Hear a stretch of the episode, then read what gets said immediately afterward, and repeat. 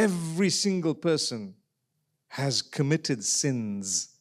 From amongst us, not one can say that I am spotless. Right?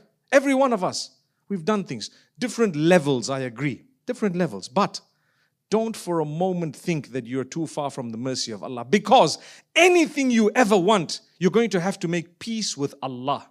To make peace with Allah, one of the most important cornerstones is to say, Rabbi firli, oh Allah, forgive me.